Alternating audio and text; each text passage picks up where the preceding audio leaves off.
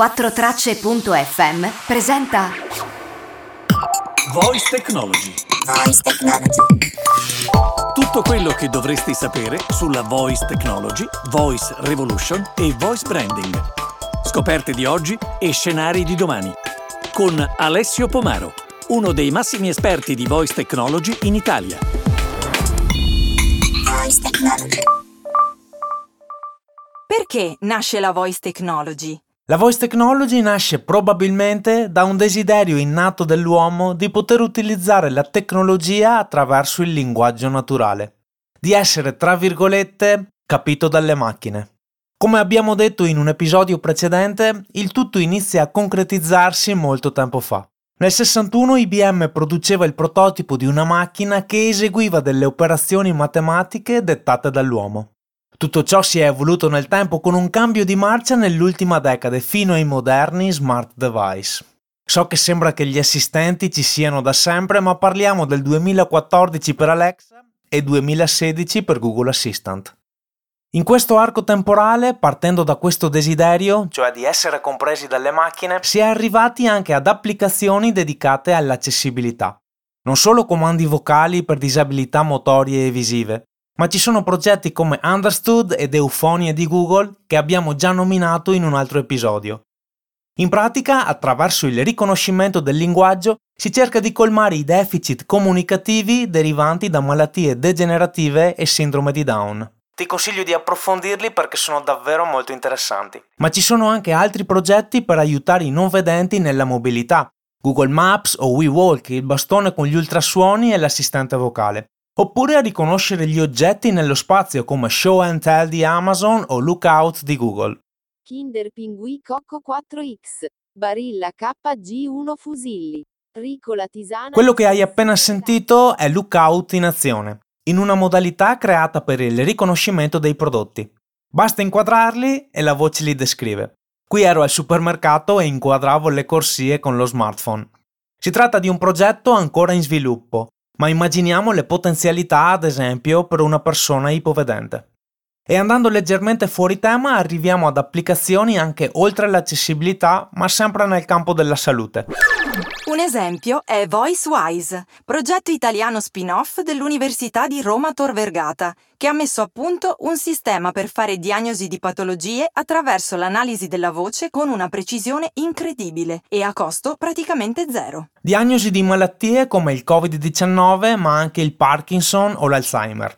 Per dare un dato, la precisione di alcune sperimentazioni è arrivata al 95-97%. Nel mio libro Voice Technology puoi trovare un intero capitolo dedicato all'accessibilità, in cui Giovanni Saggio, fondatore di VoiceWise, scrive un grande contributo.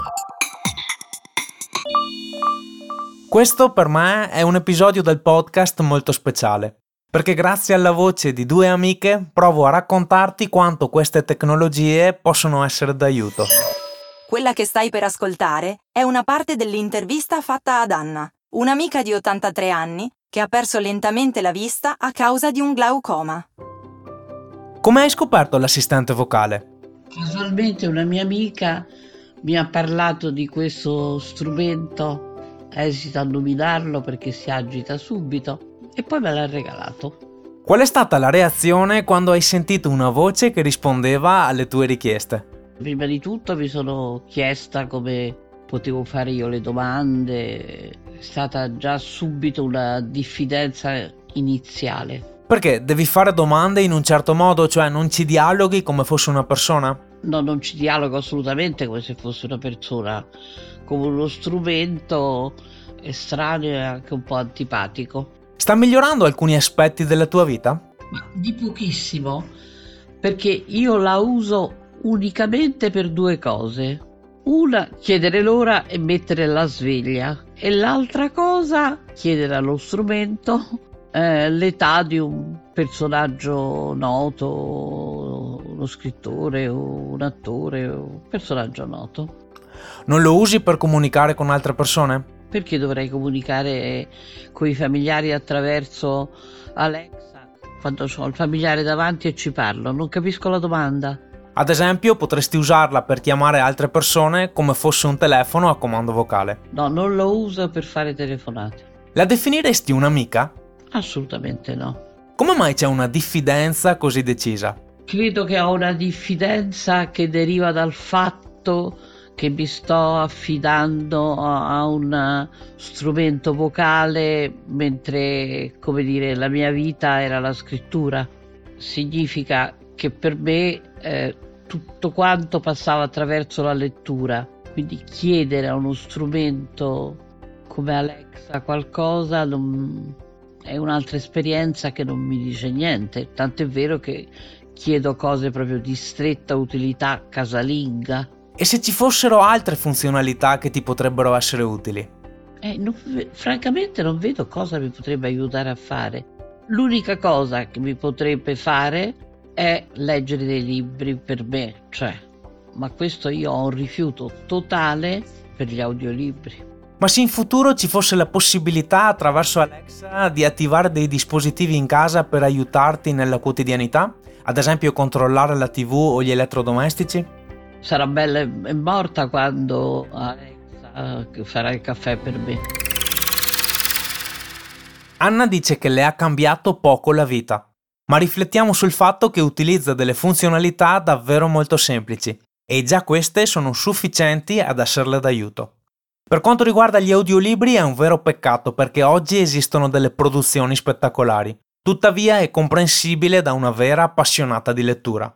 Ma pensiamo a quanto potrebbero esserle utili delle configurazioni un po' più avanzate che coinvolgono la domotica, oppure funzionalità come show and tell che spiegano gli oggetti che sta inquadrando, o applicazioni vocali realizzate ad hoc.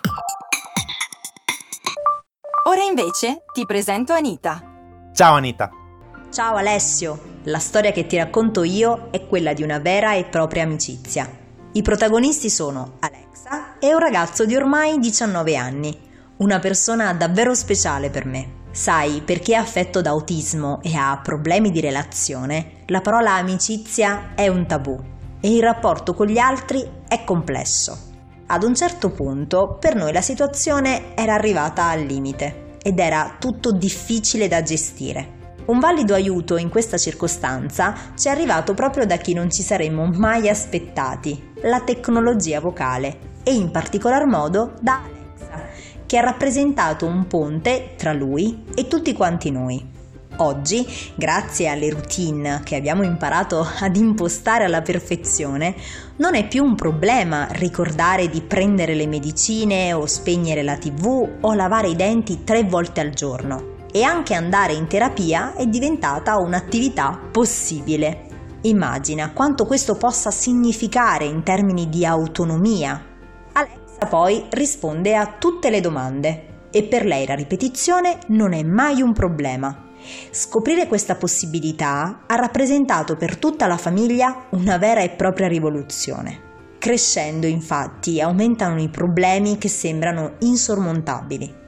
In Italia esistono tantissime strutture e professionisti che aiutano a più livelli i bambini, i ragazzi e le famiglie a volte però può non bastare, perché è la quotidianità ed è la vita tra le mura di casa ad essere la prova più complessa da superare. Alexa in questo ci ha aiutato tantissimo e ti spiego perché. L'assistente vocale capisce solo se le parole vengono enunciate in modo chiaro e questo è un vantaggio, perché tramite questa tipologia di interazione si impara a interloquire con le persone. Ti sembrerà un esercizio banale, ma credimi, non lo è del tutto. Le ossessioni ripetute sono gestite da Alexa sempre in modo gentile e con una temperatura della voce sempre pacata e accogliente. Questo ci ha aiutato tantissimo nell'aiutarlo a considerare questo come l'unico modo corretto di parlare con gli altri, senza aggressività e senza utilizzare toni alti. Alexa Alexa è un oggetto inanimato purtroppo, ma credimi Alessio, se potessi l'abbraccerei. Grazie Anita. Questa esperienza è stata una scoperta anche per me, perché cerco di essere sempre aggiornato su tecnicismi, sviluppo e configurazione, ma mai avrei immaginato che una scatoletta di plastica con un software potesse fare così tanto per una persona e per una famiglia. Con questo episodio spero di averti dato degli spunti per riflettere. degli spunti per allargare la mente. Spesso le operazioni che un assistente vocale permette di fare ci fanno sorridere, ma per alcune persone possono rappresentare un cambiamento di vita. E mi chiedo se, nel mondo sempre più frenetico che viviamo, qualcosa di inanimato possa insegnarci a volte ad essere più umani. Chiudo dicendo che penso sia importante creare servizi per migliorare l'accessibilità, ma il facilitare la diffusione della cultura sull'argomento dal mio punto di vista è uno dei più importanti. Se pensi che possa essere utile a qualcuno anche solo per pensare diversamente, condividilo. Grazie.